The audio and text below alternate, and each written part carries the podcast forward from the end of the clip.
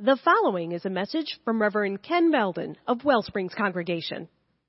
I don't know how many of you have ever heard something like this in a hospital.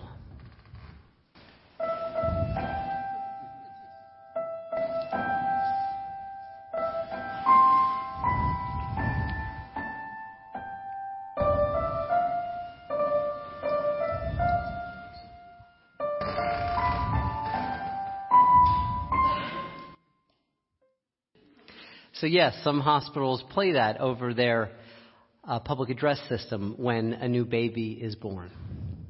There is, um, blessedly, uh, fortunately, no version of that when someone dies in a hospital. That would be disturbing. The closest equivalent to that would be when they call a code blue. That's kind of the equivalent of like a, you know, wake you up the equivalent of like the beginning of Beethoven's Fifth.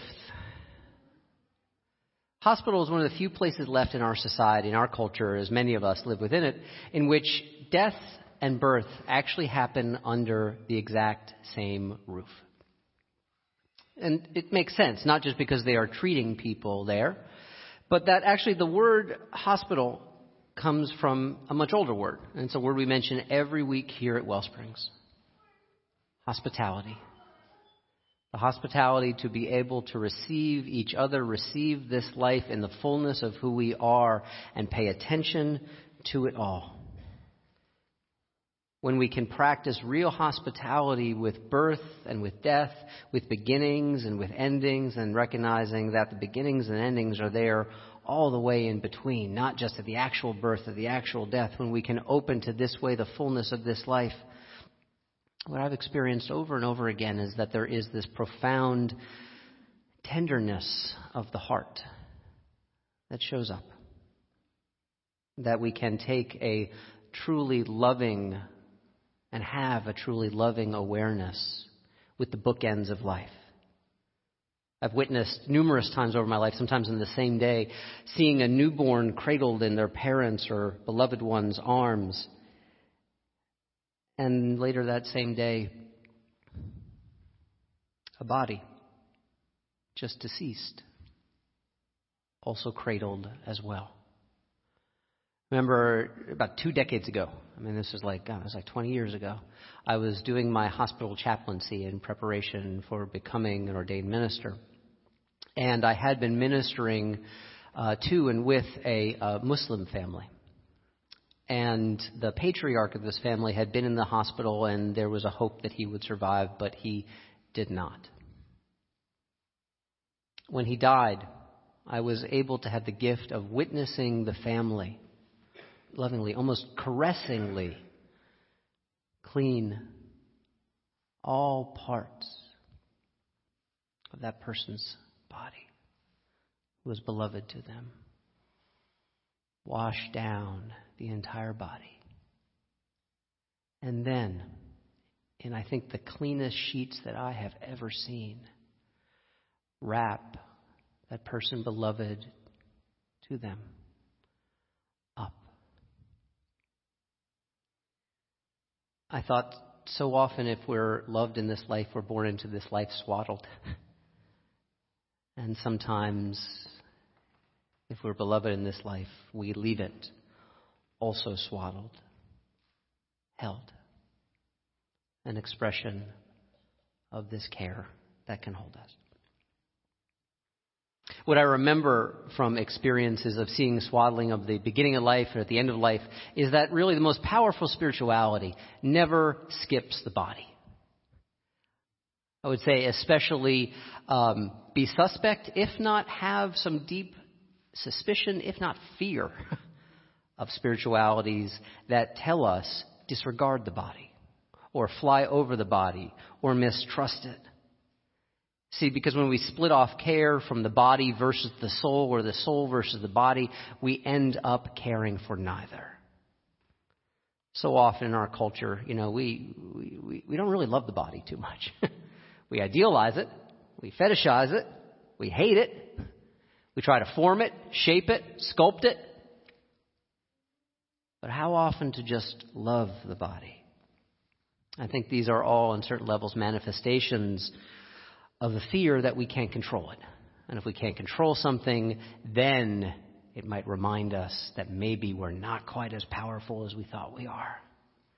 In our culture, there's all this stuff, this objectification of the body, the worshiping of some bodies. Look like this body. This is the ideal body. This is the one you want to get to. Don't look like that body. Fear that body. Loathe that body.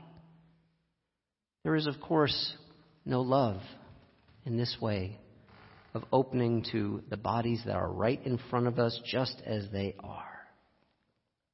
I heard the story growing up. I put it in the kind of ongoing repository of uh, Jewish humor. And it's about a couple who have spent maybe six decades together, 60 years together. A husband and a wife. And the wife is in the hospital and had hoped for a cure from her colon cancer. But sadly, there was no cure to be found. And she was coming to the end of her life. And so husband and wife sat there just wanting to soak up as much of their presence as they could, as they had left. And at one point, the medical professionals came in. And they said, uh, Excuse me, sir. Wife was kind of napping, not totally there in some ways, not quite conscious. Excuse me, sir. We have to we have to change your wife's dressing. We have to change your wife's bandages. So um, you can leave now. The man said, taking his wife's hand. This Tushy and I have been rich together, and we've been poor together. We have had devastatingly sad times together, this Tushy and I, and we have had wonderful happy times together. I'm going to stay with this Tushy. and he grasped her hand even tighter. And he stayed. Fearing the body, idealizing the body, means we can't love the body. Sometimes the bodies we're closest to. I joked at the start of this uh, series about death. The end is where we start from. The many, you know, the big deaths and the little ones, the little endings within our lives.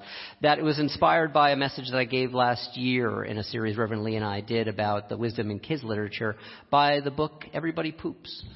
And you know, I'm not just trying to uh, you know, say, ooh, we can talk about scatological stuff in church, although we can. Um, but it's really not a joke at all because if we can just accept that everybody poops and everybody has a body, then that's the opening to start to love the bodies as they are, as we are. Instead of, uh, for example, uh, unfortunately doing like this, like happened this past week.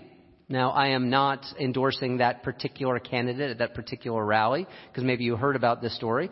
And yes, that is a woman breastfeeding. Shouting out at the top of the, her lungs in enthusiasm. I did not give you any warning that I would be showing a woman breastfeeding today because that would be contributing to the stigmatization of the body that we already have so much of. I mean, you probably have been reading about at times that there's all this controversy about breastfeeding in social media. And I know actually many of you have made very strong cases as to why this contributes to shame, why this contributes to the isolation of who we are. And so I shared that with you today. Unfortunately, also to say that when this story popped up in social media, this particular woman received death threats shaming. How dare you? When we idealize birth or death into something that is not real, we cannot love our lives. I mean, there's a desire, right? There's a desire for a cleanliness, for an orderliness that becomes so clean it ends up dirty it ends up making more messes, sometimes in catastrophic ways. We're seeing it and we're hearing it right now in our politics. This fear of the them, the other, the dirty ones, the ones if we only excise from this country, that somehow all the rest of us will be fine. It is dangerous. It always ends in suffering. And hopefully, if we're wise enough, it will not have to be taken to its logical extreme. There's a reason why they call it ethnic cleansing a clean so clean that it ends up dirty. The truth is, it's not just politically. It also shows up spiritually. It also shows up in our lives. You know, we just want peace so badly Just recognize what it's like when peace gets disturbed. when our expectations that things should be one way and they turn out another way. Life gives us so many lessons to do that over and over and over again. Worship services are not supposed to be somber affairs in which everyone sits there but it does show up spiritually. It shows up, uh, story I heard a number of years ago when I really started to take my own embodied, my own incarnated spirituality much more seriously. And so I started to really commit to an ongoing uh, yoga practice. And I heard this story from someone associated with a group that I was in, where uh, at the end of a particularly vigorous practice one day, um, she was into uh, shavasana. Ah resting pose. By the way, corpse pose as well too, not to put too fine a point on it. And she was, ah, oh, I didn't get much sleep last night, so sorry, you know. Ah, oh, oh. there she was. Mm. Final resting pose. Feeling her body held, swaddled by the ground. No effort in this moment, just breathing in and breathing out. Resting ever deeper, she was, breathing in and releasing, breathing in and breathing out. Just resting until finally.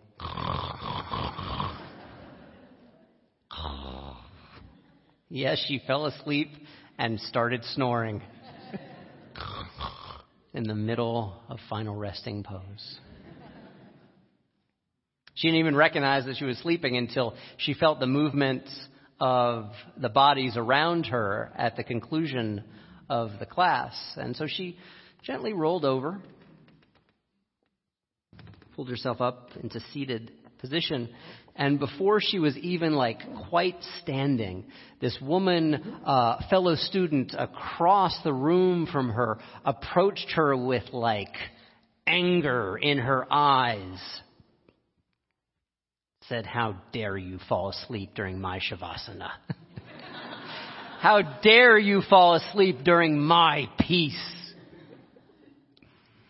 Uh, someone I, I met recently uh, said, uh, such people are violently nonviolent. You know, sometimes we meet them, they're all like peace and light until something goes wrong, and then now comes the fury. This desire for orderliness. And by the way, I, I know people whose like hands can barely reach their knees at yoga, and they get the practice. They get the practice. It's all about opening the heart, growing this flexibility of psyche and soul. And I know people whose hands can reach all the way down to the ground as mine almost can today, but are so rigid in heart that they don't get the practice at all. This resistance to the real, to the mess, it is a manifestation on a certain level of wanting life to not make us so vulnerable. but the truth is, there's no way to escape our vulnerability. Because if we do, or we want to, we will miss connection with the tender, fragile parts of ourselves, especially of our bodies that connect us to all life everywhere and is the surest way I know to grow the heart of compassion that we were born with. It is unfortunately the surest way I know this estrangement from life to wind up at war with ourselves, thinking that somehow we don't belong. I got a reminder of this this past uh, Sunday. I was away, as some of you know, at a friend's uh, congregation in a uh, small town called Lincoln outside of Boston. Very staid, very proper, wonderful church, wonderful people. Um, and the truth is, whenever I go to Boston, especially in an official capacity, like a, a ministerial kind of capacity, I start to get a little bit, I start to get a little allergic. I, I, you see, because uh, not because I'm I, I'm rejecting anything, well, maybe other than myself, because the truth is, when I go back to Boston in ministerial capacity, I remember that a couple decades ago, I'm not going to mention anyone by name, Um, but I was actually not received with that much hospitality by the powers that be at the time. It was very much at that moment the director of ministry, the department of ministry in our denomination was very much an old boys club, and I guess I didn't measure up in some ways, and so I didn't get a lot of help when I was searching for my first congregation. I guess I didn't play the game enough, whatever the game was to play. I'm not terribly political. I'd be a terrible politician. Thankfully. And actually, I'm really grateful that that happened because it opened up this whole avenue of like only serving new congregations, and that's turned out really well for me. Like serving things that are quote unquote on the periphery. And the truth is, though, you know, I've always had this anxiety about not quite measuring up, this anxiety about not belonging. And so I go up to Boston and everything's all staid and I'm wearing a suit and I'm wearing a robe. I did not look like this last week. But the truth is, my friend, who's very well respected by many of our friends, many of our colleagues, invited me not just to preach that Sunday in his pulpit, but to give the charge to the minister, which is in many ways the most sacred aspect of a service of ordination, of installation. So it's like, rationally, I should have known I belonged, right? This is not rational stuff, folks. and so my friend, Reverend Manish, may be recognizing that, you know, I have some anxiety in my life, particularly around belonging. He said, Would you like to have an audience? Would you like to have a visitation with my spiritual teacher? See, my friend Reverend Manish, his core teacher is a shaman from Native American tradition. His fellow Wolf Martinez lives in Santa Fe. Beautiful guy, beautiful teacher. And uh, walked into this meeting running 15 minutes late on the day before the installation, this day before Sunday, feeling all this nervous energy. And he asked, What's up? And I said, I'm feeling really nervous. And so he just started smudging me. You know, you ever get smudged? You know, the smoke, and it smells so much like marijuana. I did not inhale. It's not marijuana. but I gotta tell you, I gotta tell you, I was there and I was present, and just being smudged is like I just, the body, right? Just felt some of that anxiety start to leave. Maybe it was re- being received with so much hospitality, with so much grace. And he did some body work on me as well too. Had me recognize some of the ways in which I was tight. We just started talking. And in his language, the, the language of his spiritual tradition, he just started reflecting back to me that his experience of what is called great spirit in his tradition is that we can't think our way into belonging. Everything and everyone belongs already. We're here. We belong. And by the way, he didn't try to argue me out of or into anything. Maybe it was the smudging, maybe it was the body work, maybe it was be receiving, being received by someone with so much grace and hospitality that I just felt it, whew, all wash away. And it wasn't like I belong. No, it was like, eh, I'm here. That's good enough. And while we were talking, he said, "How's this? How's this sitting with you? How, how's this? How's this sitting with you? All right? You feeling maybe a little bit more peace?" And I said, "Yeah." Because the truth is, everything he was sharing to me, the language might have been somewhat different than my own, but he was reminding me of what I knew, of what I actually do believe in my heart that we are all already belonging. And I said, "But it's not just a reminder." I said, "It's more like a remembering." And he started shaking his head because he got exactly what I was getting at. See that word remember that often we think has to do with remembering facts from way back when or some other time. Do you remember when that happened? That's part of it. But remembering is about integration bringing the parts of our lives back together, especially when might, we might feel fragmentary or as if we do not belong, when we have believed, unfortunately, the truth of that old nursery rhyme of Humpty Dumpty.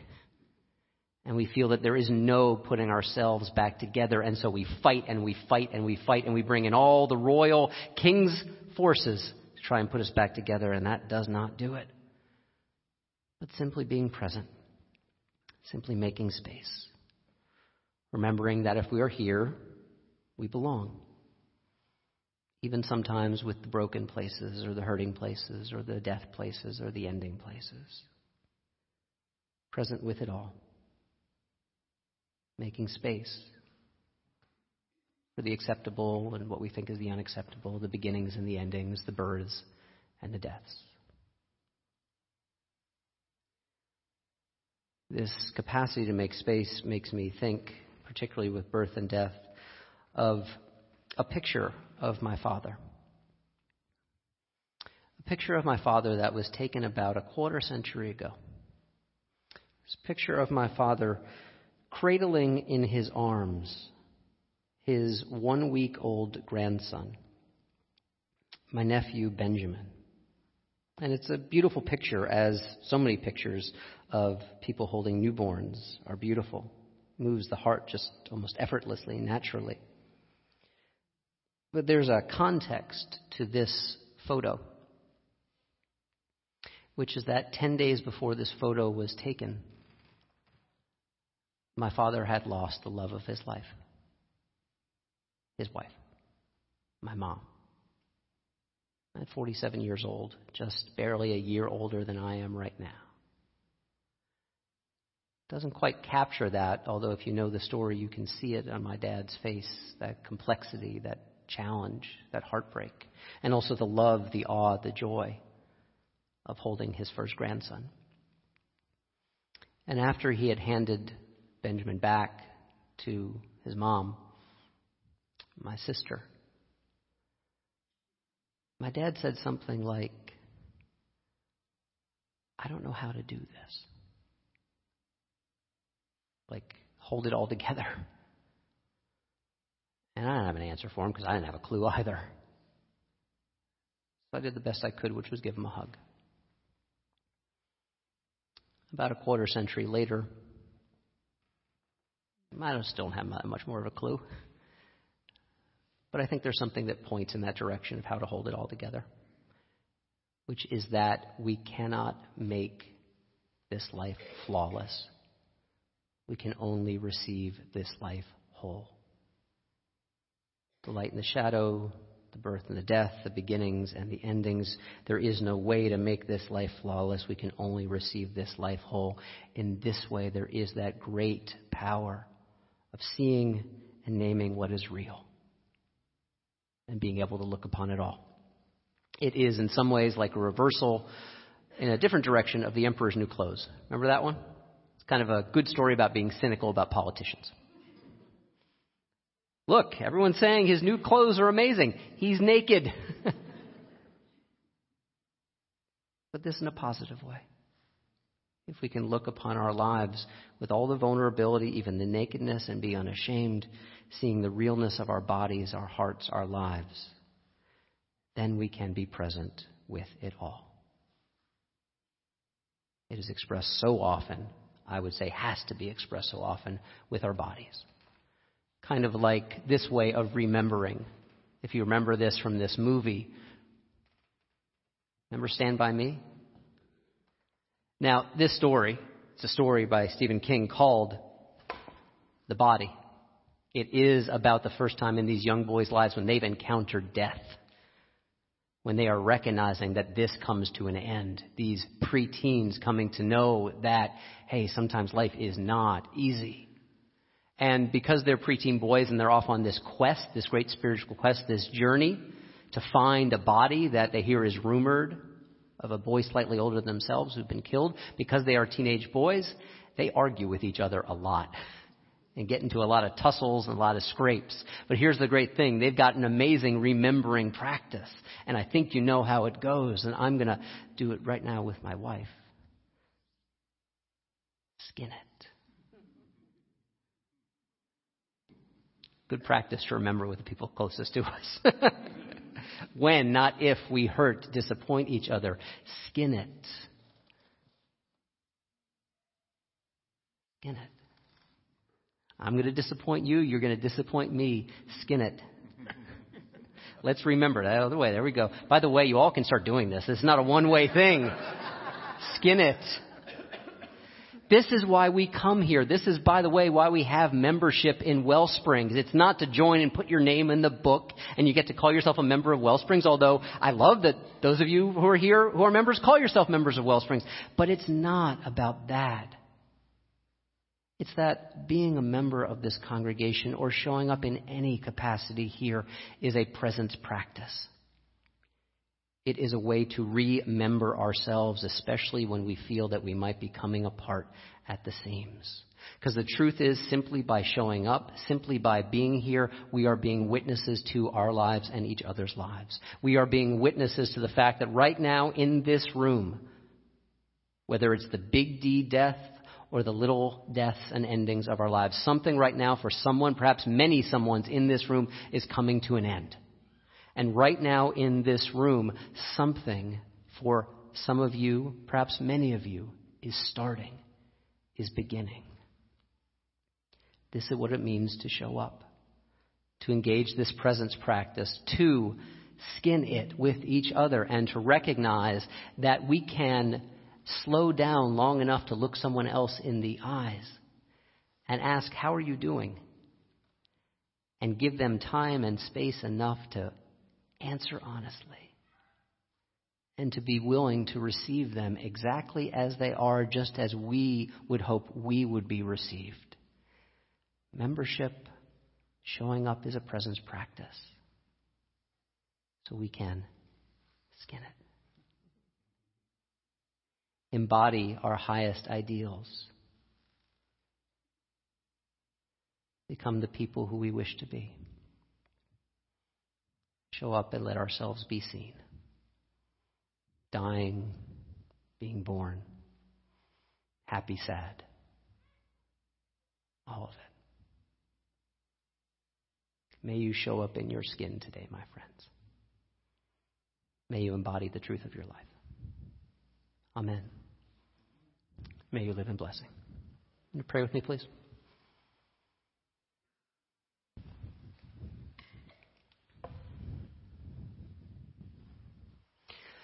A great teacher once said, These are the only hands that God has.